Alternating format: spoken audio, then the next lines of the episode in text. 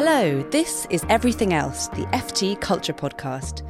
I'm Grizz and I'm a commissioning editor on the Arts Desk here. This week is our Books of the Year special. Al can't be here today, but I'll be joined by two brilliant guests, both of whom write about books for the FT Arifa Akbar and Alice Fishburn. And later, we'll hear my interview with Sally Rooney, whose award winning novel, Normal People, is one of our frontrunners for Book of the Year.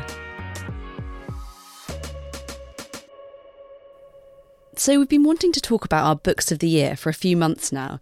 There have been some really brilliant books out this year, both in fiction and non fiction, and some very interesting things happening in publishing, some interesting trends emerging that reflect things, of course, going on in the wider world. So, I'm going to talk to my guests, Arifa and Alice, about these things, and I'm also going to ask them, as well as new books, as well as books published this year, which books they turn to in extraordinary times. So, extraordinary political times, which we're certainly living in now, but these could also be, you know, extraordinary, wonderful, strange, painful, personal times. We also wanted to talk about a piece that Alice has written, which is published in FT Weekend in the Life and Arts section this weekend. Alice has spent this year only reading books by women. She decided to set herself this challenge at the beginning of the year. And we're going to talk to her about why she did that, what she learnt, whether women write differently from men, why that might be, and whether she's going to continue this challenge into next year. This is our penultimate episode of the series. Next week, we have a short story, or rather a personal essay, by the amazing Korean American author Alexander Chee. It's from his new collection, which is called How to Write an Autobiographical Novel, which is definitely one of my favourite books of the year. It's a very beautifully written set of stories that sort of slowly and delicately unfold his life as a writer, as a gay man, living in America. And it's sort of him growing as an artist and as a person at the same time, and these two things in tandem. Uh, he writes with real precision. He's one of my real discoveries of the year, I think. So, yeah, we will, of course, be back with a new series in the new year. If you've enjoyed this series, do please leave us a rating or review on Apple Podcasts. It's one of the main ways that people find the podcast, discover it for the first time. If you want to read more of the FT's books coverage, uh, we have a Books of the Year series uh, fiction, non fiction, business books, economics books, books about pop, books about fine art. There's everything there um, from some of the best writers around. And you can find it at ft.com slash books of the year 2018. But for now, I'm going to be discussing my own books of the year with the literary critic Arifa Akbar, who is one of the judges on the Women's Prize for Fiction for 2019, and Alice Fishburn, who is editor of the FT Weekend magazine, and, as I mentioned, author of a piece in Life and Arts this weekend.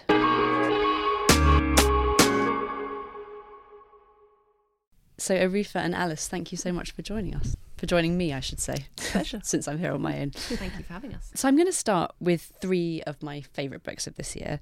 It's very difficult to narrow it down to three. I think this was a painful exercise, as you may also have felt. Arif, I'm going to turn to you afterwards mm-hmm. for your 3 mm. So mine were Rachel Cusk's Kudos, Lisa Halliday's first novel, Asymmetry, and Ottessa Moshfegh's novel, My Year of Rest and Relaxation. So the first of these, Kudos by Rachel Cusk, was the third and final book in her trilogy, the other two being Outline and Transit. It's a very different book, very unlike anything I think I've read before, mm. in that it's kind of a narrative experiment with a narrator who is largely kind of silent, almost, but not quite absent, in that what these are a string of conversations which read more like monologues, really, of people talking to her and through the questions that she asks them and the kind of interactions that she has and the small details of things that she says, you begin to sense her outline, hence the title of the first book. I think the interesting thing is that Cusk was criticised for a memoir of divorce she wrote in, I think, 2012 called Aftermath. Sorry, everything you're going to say. Which, which, I read and found brilliant, but actually terrifyingly honest and sort of sear- searingly self revealing. Mm. Yeah, and she was really, exactly, she was really criticised for this book. And I think she said herself that actually Outline, Transit, and Kudos are a kind of literary novelistic response to uh, this very ultra confessional kind of memoir writing. What she's doing now is more so autofiction, a kind of blending of, of fictional worlds and real worlds. But in a way, it's kind of drawing a veil a bit over the very personal authorial experience.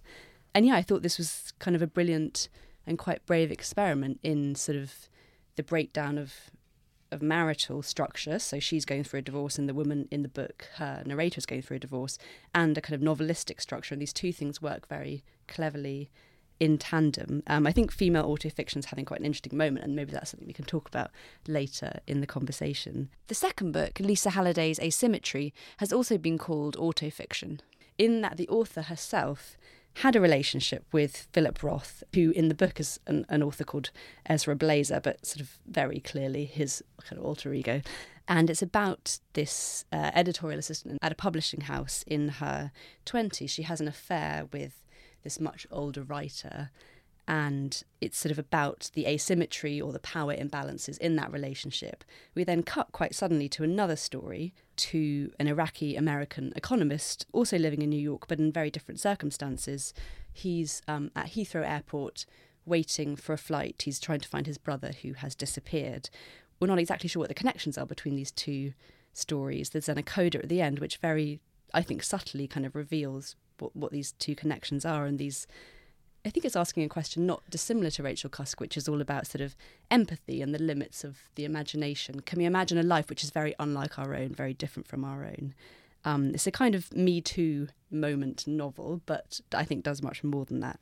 And then completely different book, my third book, uh, my my year of rest and relaxation. This is a wonderful book, and I think also a kind of literary experiment in a sense, in that the narrator is asleep for most of the year of the title.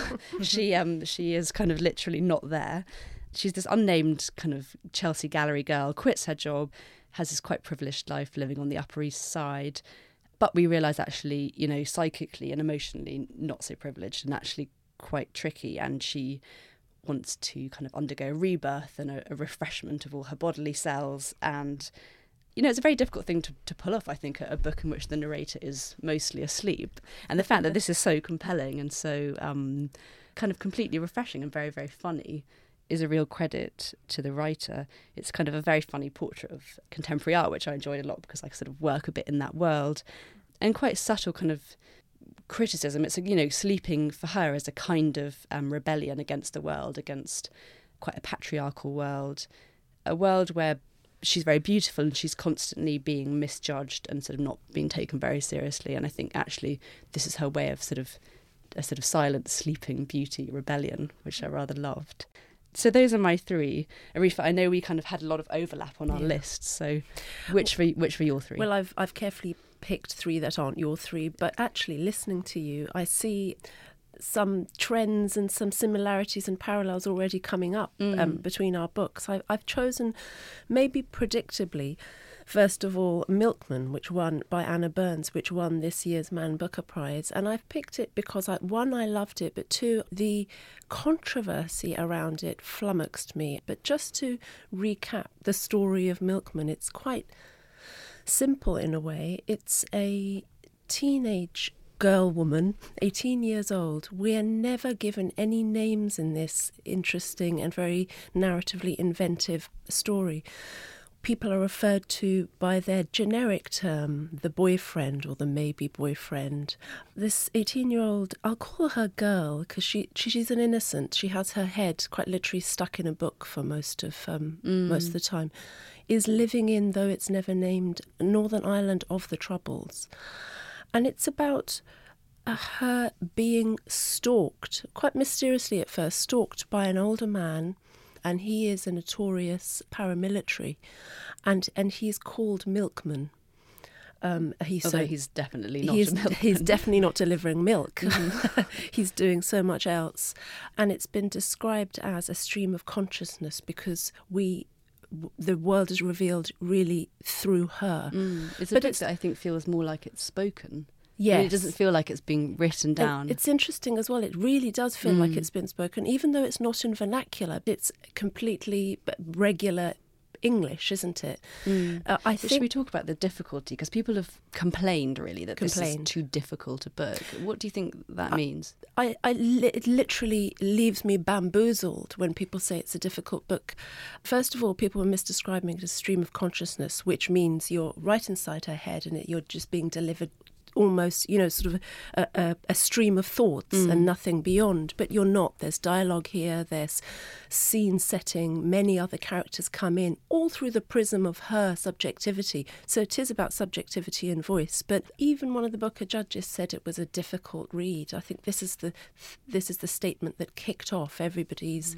Mm. Uh, everybody else's mm. difficulties perhaps I, mean, I have it. to say it definitely took me sort of 30, 40 pages to get into. Once I was in, then I was completely hooked. Yeah. But um, I think the kind of idiosyncratic nature of the language and the sort of the sense of being in this quite fractured interior mm. world was was strange. But let's move on to your to your next books. Let's hear about those. So the next book is just um, much more conventional, uh, but a brilliant read. It's Diana Evans's Ordinary People. It's really about marriage, once the first flush of romance has sort of faded and, and reality set in, and uh, so has this idea of compromise, marital compromise, what's so wonderful about it is the way that it's written, the way it explores marriage, compromise, the loss of freedom, particularly motherhood. That one character says motherhood is an obliteration of the self, which is, and now it's actually was quite a taboo thing to say. I think now we're seeing books that are saying mm, it, particularly, particularly this year. year. Yeah, yeah. yeah,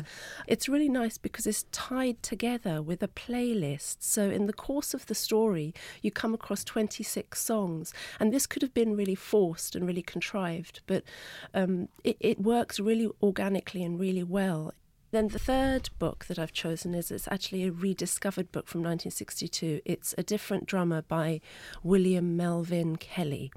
This book and this author made great waves in the 1960s, and this he's an Ameri- black American author and then has, was some, somehow forgotten.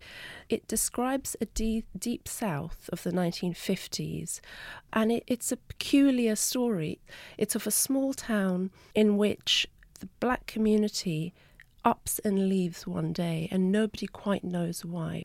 And it's a mysterious but somehow very angry and defiant act and the white community is just left agog. And then you see that, that you really focus on the white community even though Kelley, you know was a black american writer he didn't want to show in this book black subjectivity. It was all about the white community. Brilliant. Lots of different books there. Alice you've been doing a slightly different experiment this year in terms of what you've been reading. Can you tell us about that? Yes absolutely. So i decided this year prompted partly by an attempt to uh, mock my younger brother um, for his habit of reading only dead white men, that I would only read uh, women.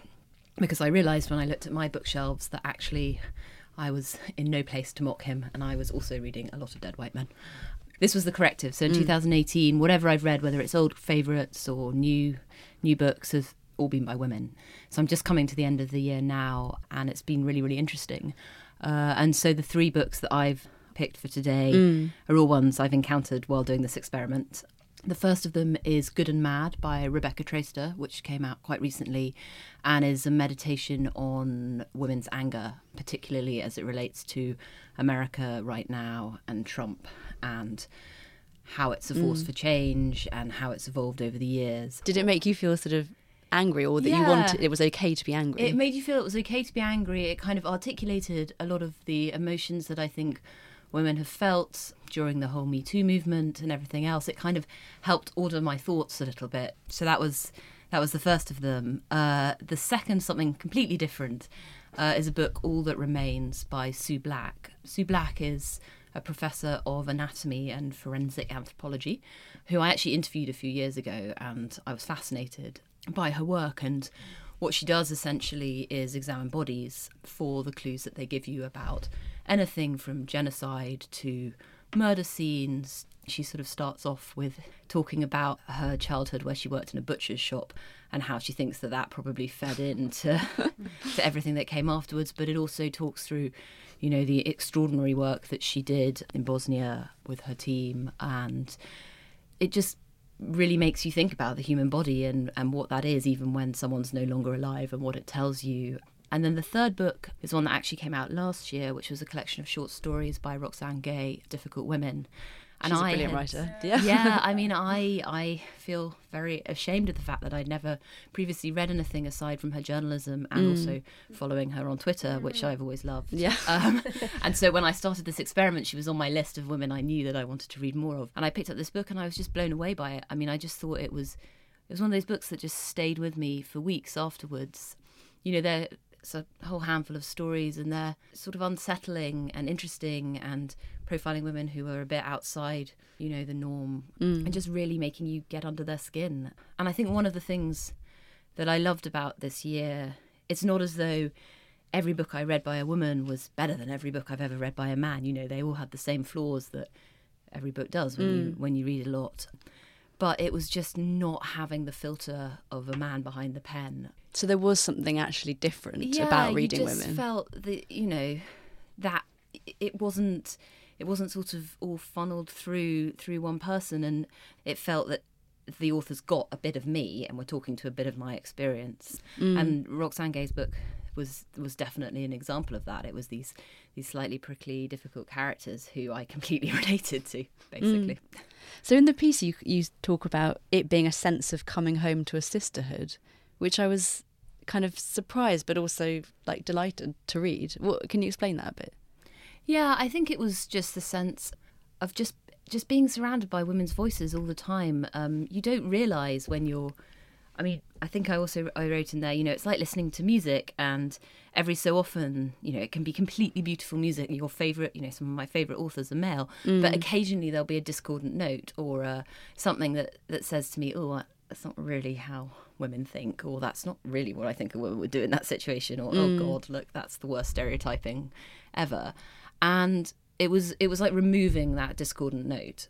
Arif, I was going to say, in terms of um, thinking about the year in kind of themes. I mean, there has been some great female literature this year. Well, I was just thinking that as I was listening to Alice, because you chose a really good year to have this experiment, I think, because a lot of the the fiction, certainly, but some of the non-fiction, some of the best fiction I've read this year has been um, by women talking in a roundabout way about women. So many other uh, uh, brilliant, young, often quite young novelists are writing, um, rewriting myths. Mm. You know, you've mm. got Daisy Johnson, who was shortlisted for the Booker, who wrote Everything Under, which was reworking the Oedipus myth. Kamla Shamsie, who won the Women's Prize with Home Fire, rewriting Antigone for today's times. Madeline Miller, taking um, a particular element of the Iliad and writing her book Circe. These are just fantastic books. You get you oh, you've had a lot of dystopias, really interesting dystopias that are examining patriarchy. Of course, you now have recently Margaret Atwood said she's going to be writing a sequel to mm. um, Handmaid's mm. Tale, and we had the television adaptation, which seemed to kind of catalyse a moment, a yeah. sense of like dystopia now, and actually this is not not that different to the world that we live in it's really interesting as well to see that men are interested and men mm. are picking up the, the Handmaid's Tale and reading it for the first time, but reading a lot of these other books. You know, statistically, we know that men tend not to read fiction by women. I mean, Alice, you were saying in your piece, you talk about the sort of different reactions that men and women have to your experiment of reading only books by women, which I found interesting. Yeah, I think women women sort of got it immediately and were very excited and all had a recommendation as to the next thing I should read, which was which was great. I think men were a little bit more baffled, but mostly quite supportive and actually you know, I would have these conversations with people, and then I'd get text messages saying, "What was that? What was that title you said again?" Mm. Or "I'm going to do, I'm going to read this book because it's it's very embarrassing. You've pointed this out, and now I feel I, I must fill in the gaps." I think men are starting to realise that they they should be you know, looking across boundaries. And I mean, you know, it was my brother who started all of this because he had some incredibly elaborate point system, which he decided was the only way that he could make sure he was maintaining a balance. And you know, I really admire that. I think he mm. he realized there was a problem, and he was like, right, I'm gonna I'm gonna fix it. We we somehow we we sort of categorize, you know, the Women's Prize was born because we we forget about the brilliance mm. there, but also the universality. Mm. So men, I think, sometimes stop themselves from reading women's fiction because they think it doesn't relate to them. Well, but, I think that's the thing, isn't it? There's a sense that the kind of you know quote universal protagonist is a man, the person that and a white man, the person that we can all relate to. That is a kind of default option. And this year I sort of got into this this funny phase of reading autofiction, as I was saying before, this kind of um, melding of memoir and fiction, but particularly by women. And I was thinking, I wonder if this is particularly sort of strange and interesting this moment because with a female eye, a female first person narrator, I think the idea of self exposure, of speaking up, and of taking up space both on the page and in the world, all of these things have different implications people people read women's fiction differently, um, even when it's not drawn from life at all. It's often read in an autobiographical way. You know, we had I never know how to pronounce his name. Is it Knausgaard or Knaus? Yeah, Knausgaard, with a K. So, so the final volume of, of My Struggle came out this year at the same time as the final volume of Rachel Cusk's, which was kind of an interesting moment for autofiction. But then we also have Sheila Heti and Olivia Laing and people sort of in these quite fun, mm-hmm. playful ways. I mean, Olivia Laing's uh, kind of a good example, I think, because she's known as a, a kind of brilliant uh, non-fiction writer things like The Lonely City, but Crudo, this book that she wrote this year, takes Kathy Acker, a real life writer and artist, and you know she starts by saying Kathy, by which I mean I, and then sort of continues in this very playful mm-hmm. way and melds the two and, and sort of says something about Trump, about Twitter, about the way that we live online right now. It does it in this way that it's it's confessional but not confessional, I think, which is the interesting thing. It's not like Rachel Cusk being really attacked for her book on motherhood or for her book about divorce because that was seen as a memoir and as here I am sort of laying myself bare. It's it's more literary than that. It's more fictionalized. I think autofiction's also always existed. I think we've yeah. just named it as this, uh, and I'm glad that we have because we've taken it out of some sort of ghetto. This sort of misunderstanding that women are so good at writing about themselves. It's this whole Virginia Woolf idea of you know the drawing room and writing about the drawing room that you know. Um, but I think what these brilliant writers have done that you've mentioned mm. ha- have shown us that it's not just about the domestic minutiae. It, it's really, these are big topics they're talking about, but through a certain sort of prism. It's very, it is subjective. Character takes a bit of a secondary role. Um, it's about subjectivity. It's very intimate. I, I find when I do read autofiction, I'm hooked very quickly. It takes you right into something. Well, yeah, because it sort of collapses that that distance that you get between the kind of slyly winking, you know, George Eliot saying, "I'm not like my character." Mm. And you're sort of right there with the character. And Sally Rooney has spoken about this, I think, which is interesting because she doesn't write autofiction, but she, you know, she she says herself that she's quite close to her characters. Yes, she has said that she sort of takes from mm. a, a experience, and I, I, just think it's nice that that we're we're validating autofiction mm. and saying actually this is its own thing. Yeah, and particularly in a moment where truth is quite contested. I mean, kind of politically, facts are a sort of tricky thing. And also at the same time, we're all narrating our lives constantly through social media. And there's this way that actually um, fiction and fact do seem to be blurring, at least in the way that we live. And so I don't think it's a coincidence in a way that this has become like a, a kind of prominent form of the day. I want to move on though to, I guess, back in time perhaps, to the books that we might turn to. I mean, in these strange times that we've been talking about, are there books that we sort of reach for? I mean, I guess Alice, this year you might not have been able to reach for those books because you've been doing your experiment, but yeah, there's certainly been a. I certainly have a long list of books by men that I am very excited to read next year. That's been building up, and also some old favourites that mm. I would normally read in the course of the year. I mean, I am a massive rereader. I completely believe in the virtue of rereading books. I think it's like wearing old sweaters. You know, you want to go back to them. It's familiarity. Old friends, it's yeah, yeah. That's mm. it's just lovely, and you see different things every time. And mm. there are books mm. I've read once a year for 15 years and enjoyed every single time. And so this year, yeah, some of those. I mean, The Good Soldier by Ford Madox Ford, which is one of my favourite books, has just been just sitting there on my shelf, staring at me, waiting. Um, but I, yes, I do go back in in troubled times to things that mm. I find sort of comforting that take me. I mean, sometimes it is just escapism. You know, Edith Wharton, for example, mm. The Age of Innocence or The House of Mirth, both of which fortunately fell under the female category. Uh, I've reread this year, and it, they're fantastic books and they're fantastic commentary on society, and there are definitely echoes. I mean, particularly The House of Mirth and all that happens to Paul Lily. Um, you know, there are echoes down the years, But I do think it's really important to have to have your old favourites and and to keep Mm. reminding yourself of why they are favourites. And some might not be forever, um, but returning to them can really can really teach you things.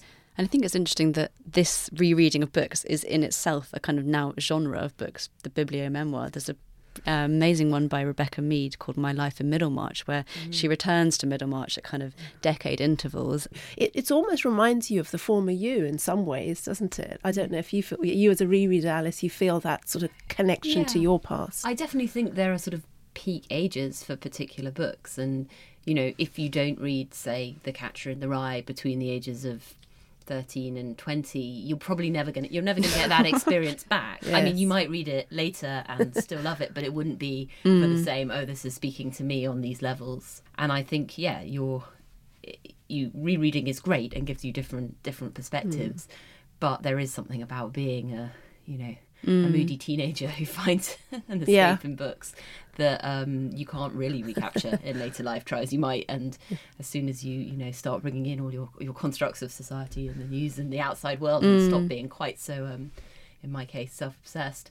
Uh, you know, you do lose. You lose a certain something, but uh, you gain something else. Well, on that note, thanks, Alice, and thank you, Arifa. Thank you.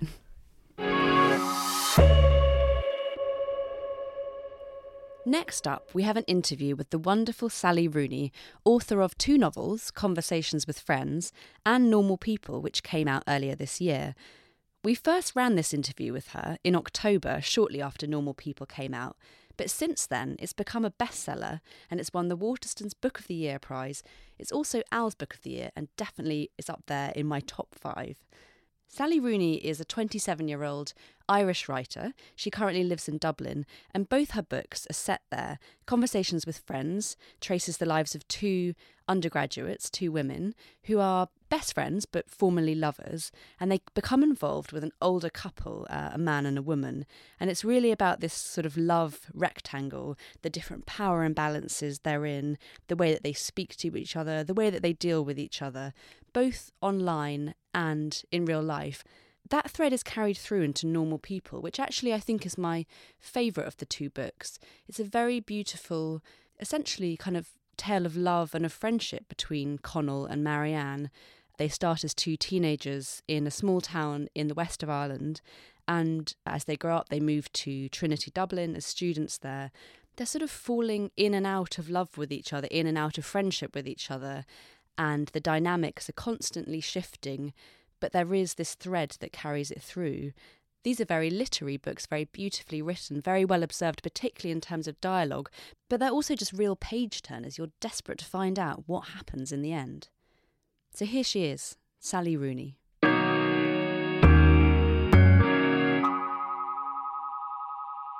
Sally, thank you so much for joining us on the podcast. Thank you very much for having me. It's lovely to be here. So, Normal People is your second book, which has followed quite swiftly from conversations with friends. Did you approach it differently this time round? Not really. Well, I tried not to because I had I had already started writing the book that would later become Normal People, though the title came very late on in the process.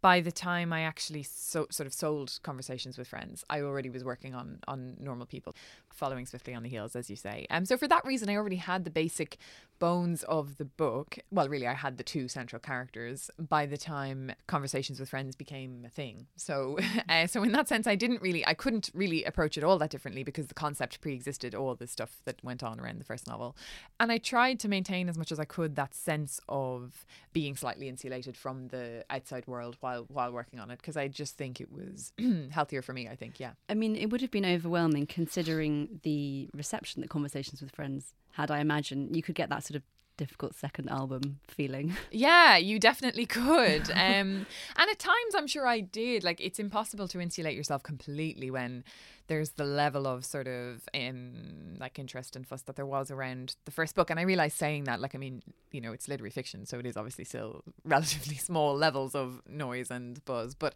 if you're at the center of it, it can feel like a lot. But I did try my best and hopefully succeeded to some extent. And I think it definitely helped that I had been in the world of the second book before that sort of stuff kicked off. Yeah. Mm. And these two worlds, they're quite similar in a sense. I mean, thinking about the, the central characters, they're all relatively young. They're Irish. there's lots of concern around things like education, class, money, entitlement, or the lack of entitlement. Were you conscious of writing in a kind of post Celtic Tiger boom time? It would be impossible for me to write in any other time yeah, uh, yeah. because I started college in 2009. So, really, just as the crash was unfolding and it was becoming clear just to what extent the Irish economy had been completely built on sand. And seeing the assumptions about how the market worked in Ireland and also globally just crumble completely. I mean, I couldn't just like go back, you know, mm. before that. Um, especially because that was my, you know, I was, that was when I was 18, 19, 20. And do you um, think something sort of changed psychically? Was there a shift in the way people were relating to ideas around money and class? For me, it was definitely a sense that preconceived notions about the economy were shown, from my perspective, to be pretty much false. And then it was like, a, oh, so what else is a lie? and it, it did sort of shift my thinking in the sense that I think I probably became more critical of readily accepted, like commonplace truths about society and, and about the human condition or humankind. Thinking a bit more skeptically about those ideas certainly informed who I was at that age. And then I'm writing about characters who are at that age. You know, that obviously goes into the book, I think. Yeah they have quite an interesting relationship to capitalism. I mean, they're very critical of it, and yet, because they're students, in a way, they're not fully participating in the kind of jobs market. There's a kind of luxury to being critical, it seems. Do you think? Well, uh, yeah. I mean, I think they're they're students, as you point out, and that I think is the period in which a lot of people start to think critically about capitalism and about other social systems like patriarchy or whatever. I think the student years for people who do go to university probably are a time when that thinking is fermented like the extent to which it's luxury, I don't know. It's not like Connell, you know, one of the protagonists in the second book is from a privileged background. He's not at all. So there is a sense in which it's just having the space and time and having access to critical literature that gives him the ability to articulate these ideas. But also, I mean, he comes from a like a socialist family. He's not like I mean, he, he's had these ideas in his life previous to his time in university, as did I. It's interesting to me that there's not much Catholicism in the book. I mean, I know this has been pointed out before, but do you feel that it's something that's kind of increasingly irrelevant to sort of educated Irish millennials? Yeah, and I mean, I don't, I don't even think you need the qualifier educated there. I don't think that the Catholic Church has a very important social presence among Irish people of my generation. The main presence of the Catholic Church in Irish life is an institutional presence. So, like hospitals are owned by the church, schools are owned and run by the church. There hasn't been, in any sense, a clean break with the with the Catholic past. But in terms of cultural norms and stuff, I just don't see that. It's not an Ireland that I recognise. I mean, I grew up in Castlebar in the west of Ireland, and I didn't recognise it there either. In a relatively small town in County Mayo, traditionally quite a conservative county, I don't recognise that that Ireland that's structured by those kind of repressive social Catholic teaching. Yeah. So there has been a move away from a kind of older Irish literature that for which Catholicism was a huge theme. Yeah, I mean, I guess obviously your, you know, the literature of a country is hopefully to some extent going to be reflective of certain social realities mm. in that mm. country at that time. And certainly the literature in early, mid, even late 20th century Ireland was very much grappling with the presence of the church it's not in any sense that I'm trying to repudiate the past of I mean it was extremely important to write novels about that when it was this sort of crushing reality that it was but I just don't think that that's reflective of who we are now.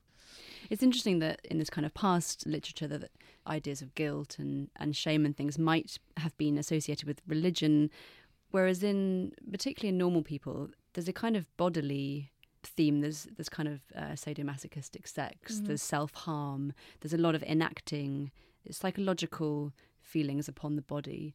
And I wonder, are sort of pleasure and pain, are those things close together, do you think? That's certainly something that I'm interested in writing about. I think it was there a little bit in, in the first book, and I think it's definitely there again, maybe more so in the second one.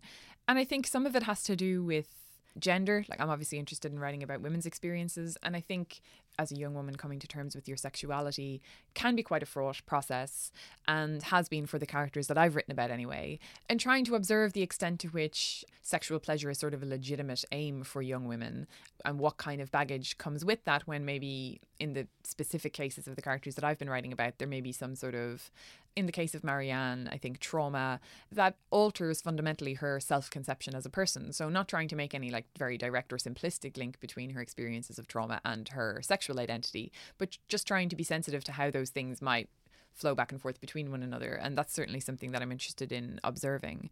Mm, it's interesting that for Marianne, the the desire to be sort of sexually dominated and subjugated, even she's sort of reconciling that with the fact that she's also extremely individual and actually doesn't care what people think more than these other young characters. Mm. Do you think that there's something about kind of contemporary feminism that is coming to terms with ideas around domination and those two things coexisting? I actually don't I don't know where contemporary feminism is at with those issues now. I feel like I probably need to do more reading about that. Something I'm very interested in that runs through both the novels and that's probably one of the primary themes of of everything that I've written is the relationship between love and power relations, particularly sexuality and power relations. So trying to observe how fundamentally sometimes sexual relationships can be about exchanges of power. And in Marianne's case, that's quite an extreme exchange of power, like a dramatized or almost allegorical exchange of power. But it doesn't have to be that extreme or that sort of obvious in order for it to be there. And I think in her relationship with Connell, the book's other protagonist, they kind of both, in some ways, eroticize the power disparity between them. Yeah, one of the fascinating things about normal people is the way that the power shifts between either person you never feel that one person has 100% of it, but it seems like it's um, the share of it is constantly changing. And it's interesting that in school, Marianne is kind of socially a bit of a pariah. She's having a hard time. Connell, at least on the outside, seems to be having a pretty good time of school. How did you find school? Um, were you Marianne or were you Connell? yeah, I mean, I think I was probably somewhere between the two, which is probably most most people are. You know, hiding in the library. No, I was not like you know, and Marianne arguably is bullied in school, which I was not. But I also was not like you know incredibly charming and beloved by all. I was just you know regular. Did you enjoy school? No, I didn't enjoy school at all, and the reason is it had nothing to do with the social aspects of school. It was the repressive atmosphere, the school environment itself, and sort of feeling that I was just constantly being ordered around at the whims of a an institutional power which I fundamentally didn't really recognize as legitimate or consent to in any way. It was like, why? why am I listening to these people? Like, they tell me that they're teachers. Therefore, I'm expected to listen to whatever they tell me and do whatever they say and just sort of unquestionably obey their every whim. And I just didn't, it didn't make sense to me. I just found it really degrading. Like I have to dress up in like a costume and go to go to this big building every day where people just order me around all the time. I would never do it again. And your life around school, did that have more freedom in it? Like in my home life. Yeah, so I mean, on. did you was it a kind of literary artistic upbringing, or what sort of things did you do? Yeah, a bit. I mean, my mother was the director of the local art centre in town, so definitely my dad, who was a, a technician with a phone company, Telecom Éireann, um, was also a very big reader. So we had books in the house, definitely, and they were both very encouraging of me reading. I was very much like left to my own devices. I mean, I was allowed to read as much as I wanted and to write as much as I wanted, and I started going to a writers group in town when I was a teenager and all the other writers were like adults who were actually writing proper stuff and I was like a, a, teenager writing horrible stuff and they were all really very supportive and I feel like I had quite an a free independent existence but I was also quite solitary I suppose because I was a reader and a writer I mean you kind of have to be solitary a lot of the time to do those things so um, yeah was there a point where you where you knew that you were going to be a fiction writer did you sort of always know no, I mean, I was always writing fiction. I certainly didn't always know that that was going to be my career. I've been writing fiction since definitely since I was a child. Like, I can't remember a time when I wasn't doing that. So, but I didn't really have anything I wanted to do for a job and still don't. so, I mean, get away with not having a job to the to the fullest extent possible. I never had a career that I wanted to pursue the world of sort of status and careers and professional life. I was never drawn to that. But there is kind of there's the same sort of hierarchies and status and all those worries in literary life, is there not? Arguably even more so when everybody's sort of on their own. But that's the thing, like you're on your own, so you not not really. So I you mean, can ignore it more. Well, yeah, because you're not actually in it. I mean, I live in Dublin and I edit the Stinging Fly journal in Dublin, which is a journal of new writing. So in that sense, I'm very much involved in the literary world there. But I don't I don't see the status hierarchy stuff that much. I mean, maybe that's naivety on my part. I guess I'm I'm quite like reclusive in my personal habits. I don't really go out much. So I suppose people sometimes just have an image of a literary scene as being sort of backstabbing and people sort of worrying about uh, where they are and on the kind of ladder of things. And... Yeah, I think maybe Ireland is like too small for that to be the reality. Maybe it is. Maybe it's the reality behind my back that's all going on. I have no idea. But certainly my experience of the Irish literary scene is first of all, it's like a fairly small community and also very, very supportive, very kind from the beginning before my book came out. Everyone was really very nice to me and since then it's been exactly the same. You know, quiet, like not not a lot, you know, I don't know, not, Not a, not, not a lot of drama. no. Yeah, I just I haven't No, encountered really any drama. Yeah. Um, people have written about you a lot, and sometimes in terms of a sort of Irish, a contemporary Irish tradition of writing, and then also in other traditions, including a sort of millennial, slightly confessional women's writing tradition with, you know, figures like Lena Dunham with Girls and Sheila Heti. Do you have any sense of being connected to other writers in a tradition? It would be very disingenuous to say no because it's impossible to write a, a novel that isn't in conversations with other novels i think.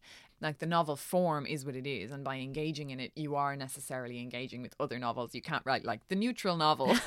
Um, there's definitely a sense that i'm trying to come to terms with what the novel is and that necessitates coming to terms with particular traditions and sort of threads running through the development of the novel. And are there Um, any particular traditions and threads that you feel you're speaking to or influenced by? Yeah, well, I mean, influenced by certainly, I think the 19th century novel really, its formal structure and its sense of the, like the engines at the heart of those novels really, um, for me, are like that's how you do a novel, and I feel they're influenced very strongly when I'm writing. But then I also think there are contemporary writers who, when I read their work, I feel like, oh, that's what I want to be doing, which doesn't mean that I'm succeeding in doing it. but definitely Sheila Heti would be one of those writers. I remember reading Miranda July's first collection of stories. I think I was still in school then and feeling like, oh, it's possible to write like this. It's possible to do this kind of thing. It's interesting that some of these more recent female writers, they're often talked about in terms of autobiography or memoir, and in certain ways, there seems to be a kind of confessional element of that. Is that a frustrating thing to be asked whether your work is autobiographical or I mean, it's not frustrating. I just, I don't really know what the question means because I don't know what the substance of the question is. Like, I suppose it it's a seems- question about process. and it seems to be a question that's asked specifically to women writers. Yeah, I've heard that women hear it more, and obviously, having never been a male writer, I have nothing to compare it to. But I've heard, I've heard that women do hear it more.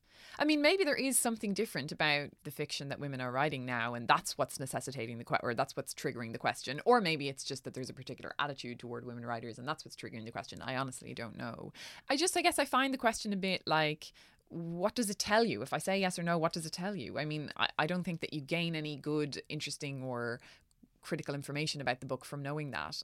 In a, in a way, it's um, it's the interviewer asking, "Tell me a bit more about your life." Yeah, I mean, it's a kind of veiled way of asking for some biography. Yeah. And it's also kind of, I've wondered whether it's sort of a, so did all this stuff just happen to you then? You didn't actually make it up, did you? Which is, I mean, I think it's a kind of a misunderstanding of what the work of writing fiction involves to think that like if something's happened to you, that it involves like a little bit less creativity to write about it than if something that if you had to make it up. They're both exactly the same thing. You're just sitting with your laptop or a piece of paper putting words in a particular order, whether they're based on stuff that's happened to you or they're not. I don't think it makes much difference to the creative process.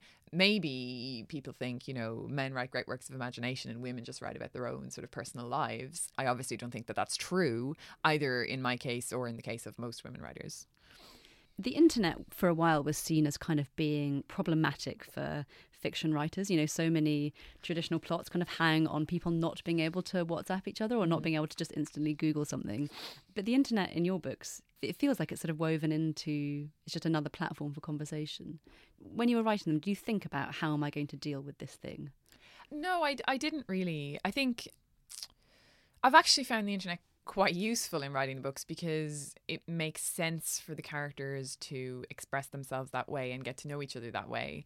It's been useful and it's also been interesting because I'm interested in words and how people communicate and and the differences sometimes subtle and sometimes not of how people use language in a written form like email or instant messaging and how they use it in face-to-face dialogue. But obviously I don't think of the internet as like a that kind of thing, you know, because like As I grew up on the internet. Mm, yeah, so mm. I don't like I, don't, I barely remember a time before n- internet.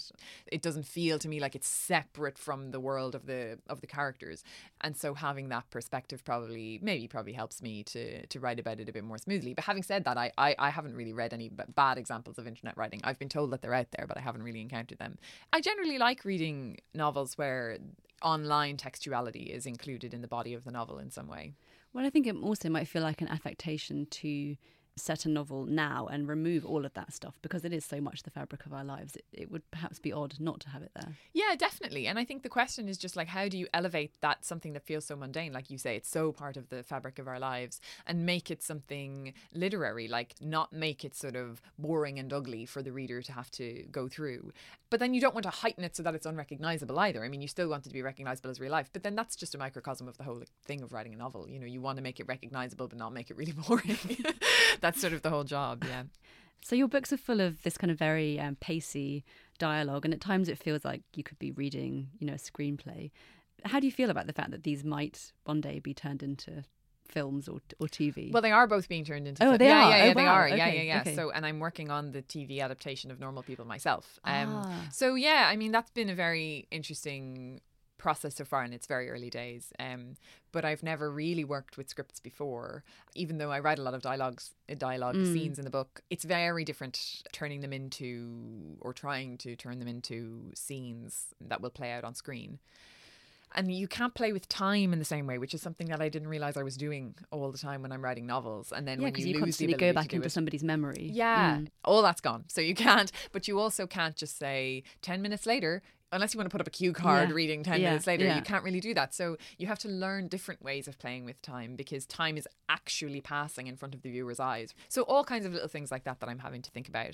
Do you think it will be strange to see these creations as real flesh actors Yeah. and to see the places? The yeah, rooms? the places I hope won't be that strange because well interiors are all fairly similar aren't they? I mean I don't think the interiors will be will be that shocking. And then hopefully we'll get to keep the locations as close to real as as we can because they're Carricklea the town that the first book is partly set in is not a real town but but it will look like many small towns in Ireland. So I don't think that any of that process will be too shocking. What will be quite strange for me if it gets to the stage is seeing actors play the characters um, because obviously I know exactly what they look like in my head and that will never be what they look like in real life. So there's part of me that doesn't doesn't want that to happen because it's like I'm afraid that they will forever replace the characters Yeah. in, in my head Yeah. but it's but it's very exciting and I suppose it's like being open to you know working with new forms and not trying to be too sort of neurotic about holding on to the you know the very closed sort of private world that I've Mm. created for myself So you're adapting the screenplay for normal people, but not for conversations with friends. Is someone else doing that? uh, I believe so yeah but that's still also It's very still early in days talk. yeah okay. yeah Okay. Is it true that you write very fast? I do write very fast, yeah, but I also delete a lot. In fact, the majority of what I write ends up getting deleted. I mean, I definitely write quickly, very intensely, working a lot of hours a, a day and getting very in my head about uh, the characters and wanting to sort of follow them everywhere. Are you happiest when you're in that state of mind when you're writing? Yeah, I definitely am. Even though it's so frustrating. yeah, even though it's so, so frustrating, I'm definitely happiest because I feel like I have something, you know, I have like a secret world that I can kind of retreat to and spend time in in my head. So I don't get, you can't get bored. Like you, you definitely can't get bored if you're trying to figure out what to do next in a book that you're writing because it's always sort of there on your mind. But it also means that just navigating the world, walking through a city or, you know, you're kind of thinking about your characters doing that and what and what they would perceive and how it would be different for them. So it, there's a kind of usefulness to all your days then because um you can put them somewhere, hopefully into the book. And Normal People is on the Booker Prize long list. Do things like awards matter to you? Yeah, I mean it's always I mean it's always very nice to Mm. be to feel that people have enjoyed the book, whether those people be readers who picked it up in a bookshop and have never heard my name before or the readers who happen to be the judges on the on the Booker Prize. It's always very nice to think that anyone has enjoyed the book. So for that reason, of course, it's always lovely to be nominated for something. But um yeah, no, I I don't think that I'm someone who like lies awake thinking about awards or anything. Do you read reviews? Uh, I do read reviews. Yeah, I do read reviews. Um, Do you find them helpful or annoying or I uh, I don't read other coverage, so I don't read coverage about me or interviews with myself or anything. I think that would just be that would be too weird. But I do read reviews of the book. For me, I think it's important to just be open to hearing honest criticism. First of all, people might point out things that you're like, oh, that's actually that's actually true. It's a good way of reminding yourself that the book doesn't belong to you anymore. You know, it's in the world now. But it, yeah, I think it's important for me because otherwise, I think I'd I'd start believing that the book actually was still mine. Mm. So you're 27, is that right? That's right. Yeah. You've published two very acclaimed books Thank you. um, in two years. What's next? Can you say? Yeah, I mean, I can say because I don't know. I don't know what's next. Yeah, I mean, I'm as I said, I'm I'm editing the the Stinging Fly literary journal in Dublin. It's still going on. Our winter issue will be coming out in November. So that's kind of the day job. Like that's um, and it's great and it's a lot of work and it keeps me focused. And then hopefully I'll write I'll write something new. I don't know when it will be or what it will be. It could be very different from the two that I've already done, or it could be like very similar again. Who knows? Who knows? I don't know. Um, so I can't actually say. And then, as I said, I'm working as well on the adaptation, the TV adaptation of Normal People. So that's plenty to be getting on with. I think. Yeah. Sally, thank you so much. thank you so much for having me. Thank you. Um, I wondered if you might sign my books. That's very fangirlish. Delighted to. sorry. No, I would be delighted to.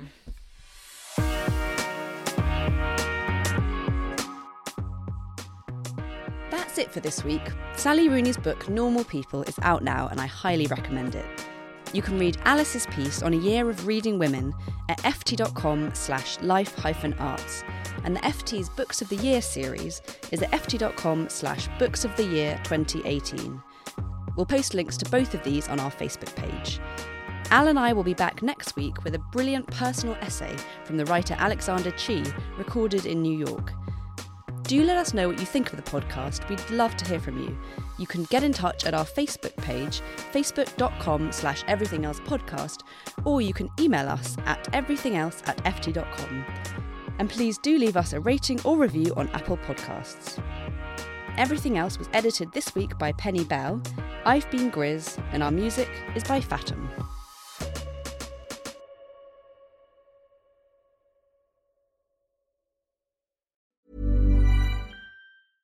Here at Bellingcat, we get to the bottom of things. From a global crisis to an underreported event, we find the facts using publicly available tools and resources, uncovering what is hidden on and below the surface. We connect the dots using social media posts, satellite images, and public records, and empower others to do the same by sharing how we do it. The ability to do so is only made possible by our readers, supporters, and community members. Care to join us? Learn how at bellingcat.com.